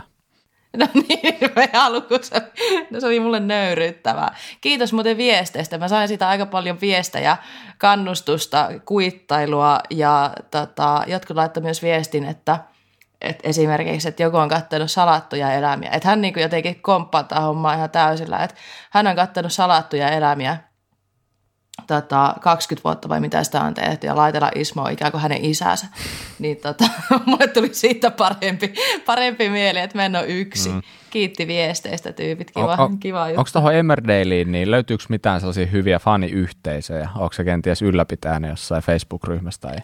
Mä en ole niin syvällä siinä hommassa. Täh? Voiko siinä siis olla syvemmällä vielä? Cool. No jos mä sanoin niitä mun ystäviksi, niitä hahmoja tälleen, en mä tiedä paljonko niinku syvemmälle voi mennä, mutta se, en tarvitse sit mitään niinku muita faneja sinne mun reviirille. Okay. Hyvä. Joo. Mä oon niin tyytyväinen, että mun ei tarvitse suositella enää ikinä mitään. Kiitos tästä. Ole hyvä. Mitäs Bobi? Mullahan on itse asiassa muutamia jäljellä, ihan useampia. Niin en tarkoita, että nämä nyt olisi kaikki mitään ihan superhyviä, mutta pitääkö mun nyt kertoa sitten ne kaikki? Sä näköjään haluat kertoa, niin anna palaa. Mä kerron niin kuin nopeasti. Käy silleen niin kuin nopea. Joo, just näin. Joo. Okay. Yksi sellainen tärkeä hyvä vinkki on sellainen sivusto kuin rootsandrain.com. Se on sellainen sivusto, mistä löytyy pyöräilytuloksia. Siellä on hakukenttä, johon sä voit pistää pyörilijän nimen. Esimerkiksi jos sä kirjoitat sinne vaikka Matti Lehikoinen, niin se näyttää sulle kootusti kaikki Matti Lehikoisen niin kuin näistä merkittävistä kisoista tulokset. Ihan sairaan hyvä sivusto. Eli se on ihan must have ottaa haltuun, jos seuraa noita kansainvälisiä kisoja ja näin poispäin. Sitten toinen suositus, niin Snickersit on ihan sairaan hyviä lenkkiäväitä, mutta Lidlin Snickers-kopiot on paljon halvempia ja ihan yhtä hyviä. Eli se on se toinen suositus. Sitten kolmas suositus on sellainen, että jos sä koet, että kun sä ajat jotain reittejä ja polkuja ja näin, niin et sulla on joku asia, mitä sä haluat opetella, mutta susta tuntuu, että sä aina vähän niin kuin unohdat sen. Esimerkiksi mulla oli joskus silleen, että mä halusin, että muista pitää kantapäätä alhaalla, muista pitää katse ylhäällä, niin mä otin maalarin teipin, kirjoitin sen mun muistutuksen ja sitten liimasin sen stongaan. Ja aina kun mä ajoin, mä satuin vahingossa vilkaiseen, että ai niin, että muista pitää katse ylhäällä ja sittenhän mä muistin. Eli mulla oli muistutukset siinä, mulla oli monta muistusta songassa ja siinä top-tubessa ja tälleen, että se on hyvä paikka kirjoittaa tosi vinkkejä itselle, mitä haluat muistaa. Sitten pari vielä. Hääpäivät. Ja. Yksi hyvä on myös se, että teillä varmaan monella on puffeja, tai ei varmaan sellaisia ihmisiä, joilla ei ole tällaista putkihuivia, niin nehän on tosi hyviä, mutta ne on joihinkin tarkoitukseen niin kuin liian pitkiä. Et jos esimerkiksi haluat käyttää puffia vähän sellaisen kuin pantana, niin sunhan pitää taittaa se 4 kerrokseen, että se on niin kuin sen kokoinen, että se menee tuohon sun otsalle. Niin ota sakset, leikka sit 1 puffista 3 pantaa itsellesi. Säästät rahaa ja paljon paremmin mahtuu kypärä päähän, kun se ei ole niin paksu se puffi. Been there, done that, erittäin hyvä. Tämä on toimiva, kannattaa ottaa haltuun. Sitten oikeastaan, kyllä varmaan näitä olisi vielä, mutta mä heitän vielä viimeisenä. On olemassa toinenkin pyöräilypodcasti nimeltään Pedaalipodi. Ottakaa haltuun. Sanotaanko, että siellä on aika hyvin tietämystä jätkellä, mitä tekevät. Ja se seuraa paljon niin kuin syklokrossia, maantietä, maastoa. Niin ota heidät kuunteluun kanssa, niin suosittelen vielä sitä. Näin. Siinä muutama tällä kertaa. Tapsa, mitä sulla on mielessä? No mulla on 2. Oho, no niin. Itse asiassa mulla oli 3, mutta otan se yhden sitten pois vielä, mutta otetaan ensin tällainen, mihin voi laittaa linkki, eli tämmöinen vähän oma lehmä ojassa, ja, tai sanotaanko näin, että oma Snowdog ojassa, ja tuli justiin spesiaalijakso tehtiin tuohon Ridework Laviin, eli tuli semmoinen jakso kuin Ridework Snow, käykäähän kattoon, kun noita äijät painaa talvipolkua ja näkee vähän minkälaista hommaa se on, jos ette ole ennen kattonut, niin siitä tulee ihan hyvin selväksi, että miten noita paikallisia talvipolkuja tehdään. Se oli makea video, mäkin olen nähnyt. Hyvä. Ja sitten tämä pääasia. Tämä vähän ehkä osallistaa Sallaa tähän mukaan, mutta me nähtiin ensimmäisen kerran Sallan kanssa. Koskas me nähtiin? Me äänitettiin jotain jaksoa ja siihen liittyy jotkut bileet. Joo. Yllätys. Ylläri. Ne oli eri päivinä, mutta se oli joku semmoinen reissu. Mä olin tietenkin siellä, kun me nähtiin. Kyllä. No tää liittyy vähän siihen päivään. Ja sitten tää on ehkä yksi hienoimpia tarinoita, että kuinka Sallasta tuli väliaikaisesti kasvissyöjä. Hei, mistä tämän tarinan niin pääsee kuulemaan? Mä veikkaan, että tää pitää nyt kertoa tässä ja liven. Salla, sulle vaihtoehtoja. Pitääks mun kertoa tää? Kyllä, juttu? Tää tulee olemaan nyt vuosisadan suositus. Luuletteko te, että ihmiset haluaa kuulla tän? Kyllä, mä luulen. Tai ainakin toivon. No ollaan me naurettu, me ollaan itse asiassa naurettu tälle jutulle niin paljon, että teitä nauratti tämä juttu silloin. Mehän ei oltu hirveän montaa sanaa siis edes vaihdettu. Ei, tämä oli ehkä joku 3. lause, mikä sulta tuli. Joo, ja tämä tuli teille vähän silleen yllärinä. Me oltiin siis tekemässä niin soundcheckia meidän tulevalle jaksolle, ja sitten Mika ja Tapsa puhuu kasvissyönnistä sen takia, että teillä on tämmöinen paha taipumus ja veganismiin ja Sitten oli minun vuoro testata mikkiä ja ääniä, ja te kysyitte multa, että Salla, mikä on sun suhde kasvissyöntiin? Tämä oli se juttu, mitä mulle tuli mieleen. Okei, mun pitää myöntää, mun menneisyydessä, niin... Vittu, mä varmaan rupean taas itkemään tässäkin jaksossa, mutta mun menneisyydessä, niin mä oon parantanut tapani, mutta mulla oli ennen... taipumus juopotella paljon enemmän, mitä mä nykyään teen. Ja oli sellainen yksi ilta, kun me oltiin tuolla Kuopiossa niin kiertämässä kuppiloita ja siitä ei varmaan sen enempää, mitä silloin tapahtui, en varmaan edes muistaiskaan, mutta niin muistan hirveän hyvin sitten se jutun, kun oli ollut hirveän nälkä.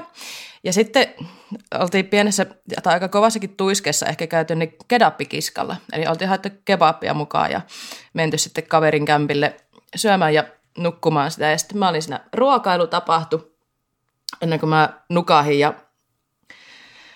menin nukkumaan. Ja sitten tiedätte, että jos on juopotellut sillä oikein railakkaasti, niin saattaa herätä yöllä, vaikka sitten kun rupeaa oksettaa. Ja mä olin siinä maha täynnä nukahtanut ja sitten tuli paha olo kesken yötä, niin mä heräsin ja menin vessaan ja oksensin ja ehkä nukahin sinne vessaan. Eli sammuin ihan rehellisesti. Ja aamulla mä heräsin ja mulla oli vielä silloin oksennusta ja kebabia suussa ja nenässä. Ja Tästä syystä mulle ei maistunut lihaa pitkään aikaa, eli mä olin jonkin aikaa mun elämästä kasvissyöjä. Ja läppähän tässä on tietenkin se, että niinku fiksummalle olisi tullut mieleen vähentää juomista, kun mä lopetin lihansyönnin. Paras perustelu ikinä. Joo, mutta hei, niin kuin mä sanoin, mä oon parantanut tapaani pekonin kaipuu iski jossain vaiheessa, niin mä rupesin syömään taas lihaa jonkin verran. Välillä maistuu liha, ei koko aikaa. Ja viina ei onneksi maistu enää ihan noin paljon. No, pitää korjata se tuossa keväällä. No joo, korjataan se. Joo, hei, kiitos tästä. Suositusosiot on ollut niinku viime aikoina mulle ihan yhtä tuskaa, ja mä en tiedä, että niinku kuunteleeko meitä tällä hetkellä enää kukaan, mutta älkää lähettäkö mulle liikaa viestejä, laittakaa vaan, kyllä te lähetätte kuitenkin viestejä, että mitä mieltä te olitte tästä, mutta tämmöinen tarina. Ja näin meistä tuli Tapsan kanssa kavereet. Aivan huippu. Keksinyt parempaa tapaa lopettaa tämän suositusosiota, että tämä oli tässä ikuisesti. niin. Nyt, eli tästä eteenpäin mennään syklin top tip-osiolla, eli muistakaa laittaa meille sähköpostiin niitä hyviä suosituksia. Vielä maininta siitä, että plussaa, jos ne liittyy pyöräilyyn jotenkin ne suositukset, mutta jos ei liity, niin kyllä niitäkin saa heittää mitä vaan, mutta kyllä me palkitaan mieluummin niitä pyöräilyyn liittyviä, että ja pikku guidelinesit ehkä hyvä heittää tähän loppuun, vai mitä Salla? Ei mulla ei enää mitään sanottavaa. Hieno. Mä luulen, että nyt alkaa olla korkea aika, alkaa pistää pillejä pussiin. Hei Tapsa, jos sua haluaa somessa seurata, mistä sut näkee? No varmaan niistä syklivideoista jonkun verran löytyy ja sitten Tapsa Roiha Instagramissa. Tapsa Roiha, just näin. Hyvä. Ja meitähän voi tosiaan seurata Instassa nimellä Kuraläppä. Ja jos haluat lähettää meille palautetta, mitä tahansa, niin se onnistuu siihen samaan sähköpostiosoitteeseen kuraläppämedia@gmail.com. Muistakaa olla kärkyllä meidän YouTube-kanavalla, nimittäin niin kuin tuossa alussa tuli mainittuukin, niin siellä sattuu ja tapahtuu aika pian jotain. Ja näin. Kiitoksia Tapsa vierailusta. Ja itse asiassa me tullaan varmaan tapaamaan uudemmankin kerran, sen verran oli lennokas jakso. Joo, kiitos teille ja kiitos varsinkin Sallalle tuosta huimasta tarinasta. Se on edelleen yksi parhaista. Oli mukavaa, teidän kanssa aina mukava olla täällä rupattelemassa. Toivottavasti nähdään vielä. Kyllä, ehdottomasti. Kuullaan. Ehdottomasti. Toivottavasti me en ole enää Tapsa ikinä samassa jaksossa sunkaan. Tämä oli kivaa tähän asti. Huipulla on hyvä lopettaa. Mä ihan ehdottomasti, sit kun sä tulet seuraavan kerran mukaan, niin kyllä mäkin haluan olla mukana. Aina kiva höpötellä sunkaan. Myös sun kanssa, Bob. Kiitos. Kiitos Salla sulle myös tästä. Hei, näihin sanoihin, näihin tunnelmiin palataan jälleen ensi viikolla. Moi moi. Moikka.